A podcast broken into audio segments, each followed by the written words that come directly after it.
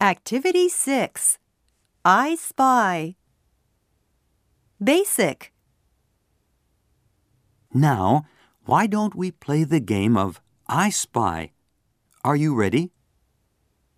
Okay, when I say, I see something round, please find anything that is round in the classroom. Let's practice. I see something round. Look around. Can you see any round things? Please point out any round thing. Very good. This helmet has a round top. Let's say it together. Helmet. Good. Did anyone find any other round thing?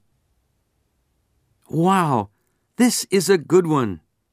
Everyone, please open your textbooks to page 16. On page 16, you see a picture of the sun, and the sun is round. Let's say it together. The sun. You're doing great.